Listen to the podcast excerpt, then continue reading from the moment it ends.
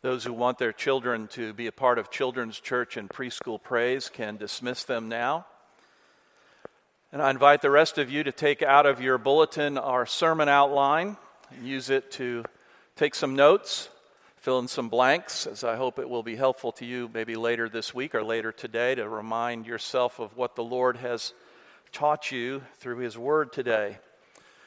Last week, we introduced to you our prayer initiative for the beginning of 2022, 40 days of prayer called A Call to All Prayer. And I took this from the sermon I preached or the text that I preached from in Ephesians chapter 6, verse 18, when Paul is calling upon the church to be engaged in spiritual warfare. And he says they're to be clothed with the armor of God and then he closes this section with saying, praying at all times in the Spirit with all prayer and supplication. And so, what he's communicating is that we can only put on and use the armor of God by praying. We fight, in a sense, on our knees. And so, throughout this month, we're going to hear different sermons on different aspects of prayer. And today, I'm going to talk about private prayer private prayer from Matthew chapter 6, verses 5 through 13. Now, this is the section of Scripture called the Sermon on the Mount. And Jesus begins this Sermon on the Mount with the Beatitudes. And the Beatitudes are the attitudes that believers will have, uh, the convictions, the, the person, uh, the personality, the, uh, the the responses to life that believers will have living in the kingdom of God. This will be the characteristics of believers who are in the kingdom of God. And after the Beatitudes, then Jesus talks about how this will radically change the way we live in this world. We will be salt and light. We will deal with anger and conflict and lust and marriage and our enemies in a radically different way. But then after this, beginning with chapter 6, he begins to warn believers that they're to be careful because as they begin to live this new life, life living under Christ's kingship, they will be tempted. They will be tempted with pride. They will want others to see their righteousness and admire them and praise them. And this can happen so easily that we don't even perceive it as Christians. And so we must always be asking the Lord to examine our motives for what we do, even the good that we do. Prayer is one of those things that God calls us to. It is what God has given his people as a lifeline to him. And last week we learned how essential prayer is to enjoy communion with God, to receive power from God, to put on this armor to fight the spiritual battle, and for having our attitudes and our wills conform to his. We must pray in the Spirit. The Spirit gives us power to pray the way that we ought to pray according to his will. But like other responses to God's grace, like other good works, we can pray with the wrong motives. We can pray for the wrong reasons. And this is what Jesus focuses upon in this text today in Matthew 6, 5 through 13. So please follow along as I read God's word. And when you pray, you must not be like the hypocrites for they love to stand and pray in the synagogues and at the street corners, that they may be seen by others. Truly, I say to you, they have received their reward. But when you pray, go into your room and shut the door and pray to your Father who is in secret, and your Father who sees in secret will reward you. And when you pray, do not heap up empty phrases as the Gentiles do, for they think that they will be heard for their many words. Do not be like them, for your Father knows what you need before you ask Him. Pray then like this Our Father in heaven, Hallowed be your name. Your kingdom come. Your will be done on earth as it is in heaven. Give us this day our daily bread, and forgive us our debts, as we also have forgiven our debtors. And lead us not into temptation, but deliver us from evil. That ends the reading of God's Word. We're going to see in our text today that Jesus shows us the two ways that we are most likely to err in prayer. And then he gives us a simple template for prayer, which has commonly been known as the Lord's Prayer. Now, there are two sections in this text. The first, Jesus is teaching us how not to pray in verses 5 through 8. And so he's saying, in essence, do not pray like hypocrites and Gentiles. The hypocrites pray to be seen but you are to pray to God who is in secret. That is our first point. Pray to God who is in secret. Jesus says in verse 5 And when you pray, you must not be like the hypocrites. That may seem shocking to us because what Jesus is saying here is believers can pray hypocritically. Hypocrisy can be something that we're blinded to in our own life. And so he tells us how we're to recognize hypocrisy. More than likely, Jesus is referring to Pharisees here, the legalistic, religious leaders of the day among the Jews. The Jews had several times during the day when they would pray, morning, afternoon, and evening, sacrifices, including prayers were offered twice a day in the temple. And what happened in prayer in the temple also happened in the synagogue. When the trumpet blew in the temple, there were sacrifices made. And this was time for God's people to pray. And the Pharisees would often stop right where they were and begin praying out loud. And sometimes it would be in the temple or in a synagogue, and other times it would be wherever they were, out and about. And Jesus says they love to stand and pray in the synagogues and at the street corners that they may be seen by others. So these people would intentionally place themselves where people would see them praying and hear them praying so that they could be admired by everyone for their piety. Jesus says, Truly I say to you, they have received their reward. In other words, their only reward is the recognition of these undiscerning people and their praise. They won't receive the reward of having a relationship with God, knowing His pleasure, knowing His presence, because uh, they're not believers. The Pharisees that he's referring to here were not believers. But you see, even though this is certainly not true for born again Christians, we know the Lord by God's grace, we know His presence, but even as believers, we can get trapped into this hypocrisy of seeking recognition for our pious behavior, such as public praying. Now, why are these Pharisees seeking recognition from others? Well, it's because they don't really have the peace of God. They don't really have an identity in Christ.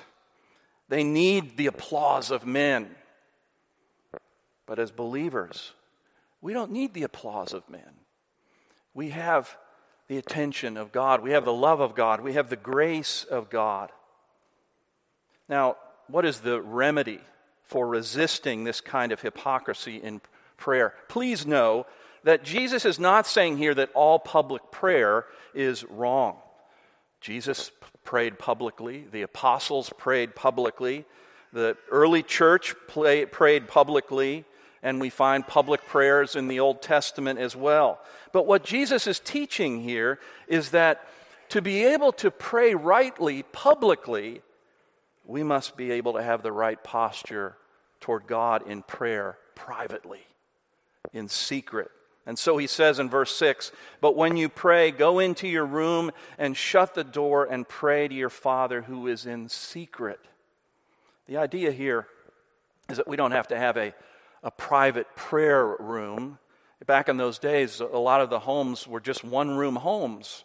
Now, what he's emphasizing here is to cultivate a private prayer life with God in secret first. Spend time with the Lord, knowing that He knows your heart. You see, the fountainhead of all praying is private, secret prayer.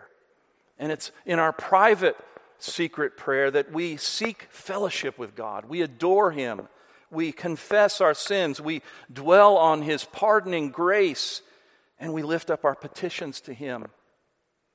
You see, the essence of prayer is conversation with a God of the universe, a God who is holy, a God who is our Father, a God who is gracious. And they're to pray to their Father. Isn't it interesting here that Jesus chooses to use this title for God here? And I think what he's saying here is that we're to relate to God as our Father. What does a father do for his children? He's tender, he's merciful, he's understanding. He wants his children to come to him. He loves his children unconditionally. And that's why we don't need the attention or the applause of others because we know our Father loves us purely, perfectly. Now, notice Jesus says at the end of verse 6 and your Father who sees in secret will reward you. What is the reward that he's talking about in secret prayer? Well, possibly he's referring to answered prayer, if we pray according to the Lord's will. But I think even more so, he's talking about the reward of God Himself, communion with God, enjoying His presence, your heart being filled with His love, with His joy, with His peace, with contentment, a heart filled with courage and love and hope. Well, secondly, Jesus says Christians can fall into thinking the thinking of the Gentiles. He says, The Gentiles pray to try and manipulate God, but you are, point number two, to pray to God who loves you and knows your needs already. Verse 7 says, And when you pray, do not heap up empty phrases as the Gentiles do, for they think that they will be heard for their many words. And so Jesus moves now from the Pharisees to the Gentiles. The Gentiles did not believe in the God of the Bible, the God of the Old Testament. They made up, made up their own gods, their own idols, and they had a superstitious view of prayer. They believed that prayer was to get the God's attention, and prayer was to leverage God, to manipulate God, to do things for them. Think of one example in 1 Kings chapter 18, verse 25 through 29, describes the prophets of Baal and how they prayed all day long with shouts and they cut themselves, letting blood out, and they hoped to rouse their God and gain his attention. But Jesus says, This is not what prayer is. See, the pagans did not understand who God truly was. They didn't have a relationship with the true God of the universe. Many of the prayers of the Bible are brief and pithy, but on the other hand, Jesus is not saying that you shouldn't pray long prayers. He's not condemning long prayers. He himself prayed all night long on several occasions. And there, were, there are many long prayers in the Bible. The point is that the length and rep, repetition of prayer does not determine its effectiveness. Jesus teaches not to be like the Gentiles as they pray this way. Instead, he says in verse 8, For your Father knows what you need before you ask him. In other words, using lots of words or repetition in our prayers, thinking that we're going to get God's attention, thinking that we're going to manipulate Him into answering our prayers, that is contrary to the nature of prayer, what prayer is to be. Again, Jesus refers to God as our Father. Your Father knows what you need already. Your Father is welcome you, welcoming us into prayer. Your Father loves you already. You don't have to coerce Him. You don't have to get his attention. He, he's all, his eyes are always on his children. So Jesus is condemning this mindless repetition, a spirit of distrust, a spirit of, of fear, of being afraid of God. Again, what prevents us from thinking that we have to use many words or repetition in our prayers to get God's attention, to manipulate Him? Well, why does God not need to be placated? It's because He's already been satisfied through the work of Christ on our behalf. See, we know God as our Father because it has been secured for us by Christ's work in the gospel. You see, the Holy Spirit reminds us that we are God's children. He's the spirit of adoption. You see, God hasn't always been our Father. We know that we're born into this world with a sinful nature. Mankind is separated from God. Mankind is alienated from God because of our sin, because of our rebellion against God. We've inherited this from the first man, Adam. God is a holy God. He demands absolute perfection according to his commandments, and we fall short. He cannot accept us because we aren't totally righteous. But in addition to that, God is a judge, a perfect judge. He must condemn and judge all sin. And so we are condemned in his eyes apart from God's grace. We cannot pay back the debt that we owe of our sin. But God, in his love and his compassion, his mercy, he determined to reconcile us to himself. He determined to save us by the sending of his Son. He sent his own Son, the second person of the Trinity, God Himself, to become a man, to take on human flesh and a human nature without sin, and yet to remain God in order to reconcile us to God, so that God would be our Father. Jesus came to fulfill the commandments for us, to live perfectly according to God's commandments, so that those who he came to live and to die for would receive his record of righteousness. He also came to go to the cross. This sinless man was condemned in our place. He received the judgment that was due us. Our sins, the debt of our sins, were transferred to him when he was on the cross and he suffered and bled and he died in our place, receiving God's wrath and judgment Right before he died, he said, It is finished, meaning our debts have been paid in full through his atoning sacrifice. And on the third day, he rose from the dead victoriously over death, over the devil, over sin, certifying that he, in fact, is God, God the Son, and the Messiah, and that his sacrifice, his work, was accepted by God the Father on our behalf. And so the good news is that all of us who are given a new nature, who are born again, and who turn from a life living for sin and rely on Christ alone for salvation, they are declared holy before God, righteous before Him.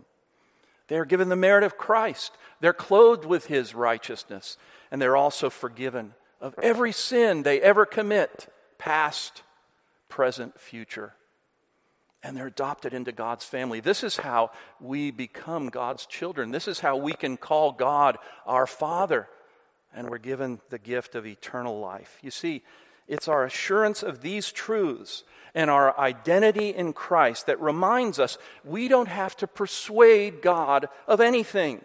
We don't have to coerce Him to do good to us. That's already His disposition. He is favorably disposed to us because He loves us as He loves His own Son. He already has our attention. He cares for our needs more than we care for our needs, and He will provide for us better than we could ever ask for. Well, in the second half of our text, Jesus transitions from how not to pray and how to pray in secret and with this confidence of God the Father's love to now teaching what the content of our prayers ought to be. What ought to be the pattern of our prayer life? Well, this prayer contains two major parts six petitions, three in the first part, three in the second part. So Jesus begins by saying in verse 9 here, Pray then like this. In the first half, Jesus says, Pray to your Father that he might be glorified and for his kingdom to come and will to be done. He begins in verse 9 by saying, Our Father in heaven. This is, this is the disposition of prayer to recognize that we're coming into the Father's presence. We're addressing God. He's our Father, and He's not only fa- our Father, but He's in heaven. In other words, He's transcendent, He dwells on high. He's near us as our Father, but He's also beyond us in that He is infinitely great and powerful and sovereign. But you see, nothing shapes our prayers more than this intimate title of Father. And again, it's connected to the gospel because we can only know God as our Father through the saving work of Jesus Christ. You remember what Jesus said I am the way and the truth and the life, and no one comes to the Father except through me. Now, the first petition here is that God's name would be hallowed. Hallowed be your name. What does hallow mean? It means set apart, it means holy, it means sanctify. When we're praying this, we're asking and wanting God's name to be revered, revered in our own lives, but also revered in other people as well. This will be the yearning desire of all Christians. I was reminded of this the other day in a small way. Cindy and I can't resist a beautiful sunset. And when we see one outside of our great room window, we'll often go outside and get a better view. And one time, a couple weeks ago, uh, Cindy went all the way up to the top of our driveway to take some pictures of this sunset. And the neighbors were right next to us taking down their Christmas decorations. And, and, she says, The heavens declare the glory of God out loud. And then she said it again. And the neighbor turned around and Cindy pointed up to the sunset. And she turned around and said, Oh, oh, oh, yeah. Oh, yeah. Well, you see, this is what we want. We want other people to glorify God for who He is. We want people to see the glory of God, the holiness of God. We want others to share in this experience we have of God's glory. This is what Psalm 34 3 says Oh, magnify the Lord with me. Let us exalt his name together. The second petition, verse 10 Your kingdom come. And this relates to God's name being hallowed because for his name to be hallowed, what must happen? His rule must be acknowledged. It means Christ is king, and we want his kingly reign to reign in our hearts and reign in the hearts of others. So, this is really a prayer for evangelism, a prayer for discipleship, a prayer for missions. We want people all over the world to recognize Christ as king and to come into his kingdom. And that only occurs when we proclaim the gospel, because the gospel is the only way that people can be saved and enter into the kingdom of God. This is a prayer for the church to grow. This is a prayer for discipleship. And ultimately, it is a prayer for Jesus to return because we know when he returns, he will establish his permanent, visible rule on earth. Well, the third petition is, Your will be done on earth as it is in heaven. We're praying that not only we know God's will, but that His will would be done in our lives and in other people's lives too, and in the world. How do we know God's will? We know God's will from His Word, from His commandments, from His laws. And God's secret will is His will that is done in our lives through circumstances and through history. We're to pray for God's will to be done. Of course, the greatest example is what we sang about earlier. Jesus was a man who did God's will perfectly. And we see this supremely in the Garden of Gethsemane, right before he was to be arrested and tried and then hung on a cross. And he said to his Father, Not as I will, but as you will. And in heaven, God's will is done perfectly, and we want that to occur here on this earth someday as well. Now, at this point, Jesus changes his focus from petitions for God's glory to primarily petitions for ourselves. And here we see Jesus telling us, point number four pray for your daily provisions for forgiveness and deliverance from sin. If a believer is to take active part in the first three petitions of the Lord's Prayer, such activity requires the last three petitions. And so the fourth petition give us this day our daily bread. Now, bread back in those days was something absolutely necessary for life, for sustenance. Today, some people stay away from bread. Too many carbs. And it's only a side item or a snack. But what Jesus is saying here is this represents our basic daily needs of food and drink, of clothing and shelter. And this is not an invitation for selfish prayers or praying for great wealth or luxury. No, this teaches us moderation, humility, and contentment with what God provides. It also teaches us to be dependent upon God daily for everything. You know, I don't know if you've ever watched the old movie Shenandoah. Jimmy Stewart is one of the main characters, and he's eating a meal with his children shortly after his wife dies. And she was the spiritual leader in the family. She handled all the prayers before the meals, but now the children want him lead in prayer, and he's not a believer. And his words reflect it. He prays roughly like this Dear Lord, Thank you for this meal. We plowed the ground, we planted the seed, we pulled the weeds, we harvested the wheat, we ground the flour, we baked the bread, but thank you for this meal. I think sometimes our prayers betray that kind of attitude, or at least we think we're so self sufficient.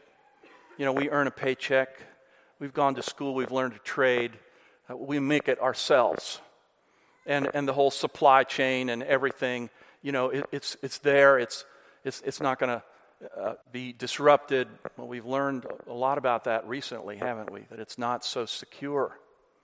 But you see, in our wealth and our affluence, we, we don't think to remember that everything that we have is dependent upon God. He sustains everything. So, this, in this fourth petition, we're asking God for our chief physical needs. But in the fifth petition, we're asking Him for our chief spiritual need. And what is that? Forgiveness. Look at verse 12. And forgive us our debts as we also have forgiven our debtors. Now, we don't need to have Jesus re crucified every day for our sins, to atone for our sins. They've been atoned for once and for all through his suffering and death on the cross. So, Jesus' sacrifice was sufficient to provide forgiveness for all of our sins. So, why do we need to keep asking for forgiveness every day? Well, God wants us to experience the refreshment of that forgiveness. God wants to, if you will, help us to experience our guilt being taken away every day because of the finished work of Christ. He wants us to recognize our sin so that we will steer clear of sin in the future. But some people interpret this passage that unless we forgive our debtors, God won't forgive us. As if our forgiveness is like a work that earns God's forgiveness. But that's not what Jesus is saying here. Jesus' point is that God forgives the penitent. And those who are truly repentant and recognize the forgiveness that they've been given, they are forgiving people. They forgive because God forgave them. Forgiveness is a canceling or payment of debt. Jesus did that for us. And a debt that we can't imagine how big this was and how much God has forgiven us. And so we have a heart like Christ now, a new nature. And we want to forgive others because God has forgiven us. John Stott says Once our eyes have been opened to see the enormity of our offense against God, the injuries which others have done to us appear by comparison extremely trifling. If, on the other hand, we have an exaggerated view of the offenses of others, it proves we have minimized our own. And so we want to absorb the debt that people have against us or uh, with us because they've sinned against us, because our sins have been canceled out and paid for by Christ. It's also very beneficial to us when we forgive people. I like the quote that I saw from Corrie ten Boom. She says, Forgiveness is setting the prisoner free only to find out that the prisoner was me. The final petition is verse 13 and lead us not into temptation, but deliver us from evil. So, this previous petition is release from guilt, experiencing that release from guilt as we ask for forgiveness. And then this one seeks to release from sin's power and corruption. In other words, what Jesus is saying here is that we will ask God, not, please don't permit me, weak as I am and prone to sin, to enter into situations that would expose me to temptation and would cause me to fall. Deliver me from that. Deliver me from sinning and the power of the evil one. I'm reminded of what Paul said in 1 Corinthians 10 13. No temptation has overtaken you that is not common to man.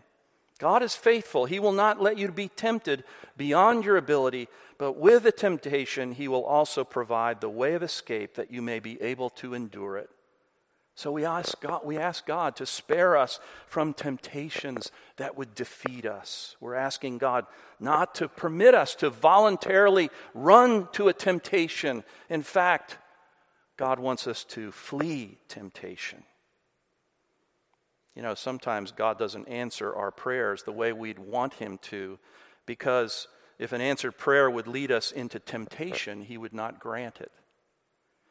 And you'll notice there's no ending here like we usually give to the Lord's Prayer. There's no benediction here, for thine is the kingdom and the power and the glory forever. Why? Because that's not found in the early manuscripts. And so we shouldn't consider it part of Scripture.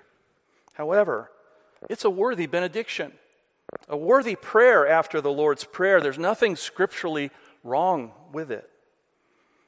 So Jesus gives us this comprehensive guide as to how to pray. We ought to incorporate these elements in our own prayer life. Now, it's not wrong to recite this prayer as long as it doesn't become rote to you, as long as you say it without meaning it in your heart. So, what does God want us to apply from this passage in our prayer life? Let me give you four application points very quickly. First, I ask you, are you cultivating a private prayer life? Are you planning each day a time of concentrated prayer in secret, conversing with God, offering up your petitions, praying for His glory, etc. But also, does your day include spontaneous prayer? When, when you're in trouble, when you're worried, when you see a sunset or a sunrise, when something causes you to be joyful, are you praying? Are you praying appropriately in those situations? Are you in an ongoing secret dialogue with God throughout the day. Secondly, to have the secret reward of private prayer, you must be a born again believer. Jesus is teaching us here. You must be able to call God your Father. How do you know if God is truly your Father? You must have been born again. You must have repented in Jesus and trusted in Him as your Lord and Savior. You see, if that has occurred in your life, then you want to apply this teaching of Jesus to your prayer life. And then we can often resort to praying like the Gentiles, thinking that we need to do the work of prayer to get God to give us his attention or to get God to do something for us. Well, if that's your attitude, you need to repent. And instead, point number three, ask God to give you the confidence in prayer of his gracious love and, des- and his desire to be good to you. Do you have the confidence of God's loving concern and goodness toward you as your heavenly Father? He's concerned about every little and big thing in your life. He wants you to come to Him. Again, sometimes the Lord does not answer our prayers as we pray them, but as we would pray them if we were wiser. But He will give you exactly what you need. He will be generous with you. He will be good to you. So, do you know the joy of praying to your Heavenly Father with that kind of confidence? And then finally, are you seeking to apply in your prayers the elements of Jesus' model prayer? Does this mean that every prayer of yours has to have all of these elements of the Lord's Prayer? I don't believe so. I think we see prayers in the Bible that don't necessarily have all of these elements. But I do believe we ought to examine our prayer life and see if any of these elements are missing, lacking. And perhaps you should make it a goal that at least once a day you incorporate all of these elements into your prayer. You know, I look at my own prayer life, and if you're like me, a lot of my prayer life is our petitions, and not so much praying for God's name to be hallowed, or his kingdom to come, or his will to be done. Not so much, Lord, keep me from temptation, keep me from evil. A lot about petitions, a lot about my daily bread, and a lot more. Well, I'm caused to reevaluate here. I need to include more of these other petitions in my prayers. And, and I, I think I ought to be challenging all of us as well, to make sure we put the first petitions first in many of our prayers, seeking God's glory, His will to be done, etc., His kingdom to come. Because when we do that, our own desires and petitions fall more in line with His. So may we, in our 40 day prayer initiative, ask God to help us to concentrate on how we should improve our private prayer. And as we do, God will certainly answer that prayer, and He, he will give us the reward of closer communion with Him. Pray with me, please. Oh Lord, we thank you for your teaching on prayer. Help us to recognize when we're getting our eyes off of you and trying to get the praise of men instead of learning how to converse with you secretly and finding our identity in you and our needs met in you so that we don't have to draw attention to ourselves to get the applause of people. Help us not to pray like the pagans who feel like we have to get, our, get your attention or persuade you with words to get you to do what we want. Lord, we know that you want our best. You're always listening to us. You beckon us to come. Help us to come to you and know that you do only what is good for us. And Lord, help us to follow this model of prayer in our own prayer life, especially putting uh, the petitions for your glory and your kingdom to come and your will to be done before our own petitions. We thank you, Lord, that you have thought of everything in your word. You give us what we need to have a rich prayer life. So do that here in Carriage Lane and, and with all of us personally, we pray in Jesus' name. Amen. Please stand as we sing our closing hymn, Jesus Shall Reign.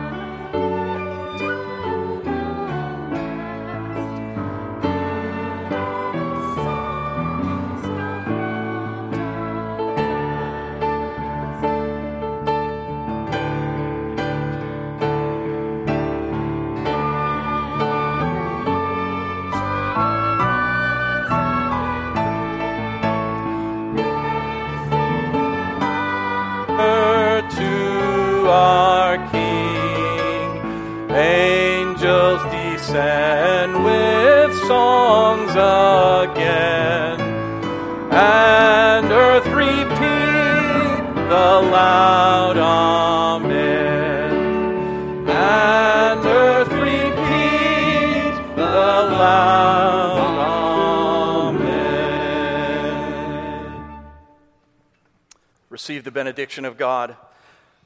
The grace of the Lord Jesus Christ and the love of God and the fellowship of the Holy Spirit be with you all. And all God's people said, Amen.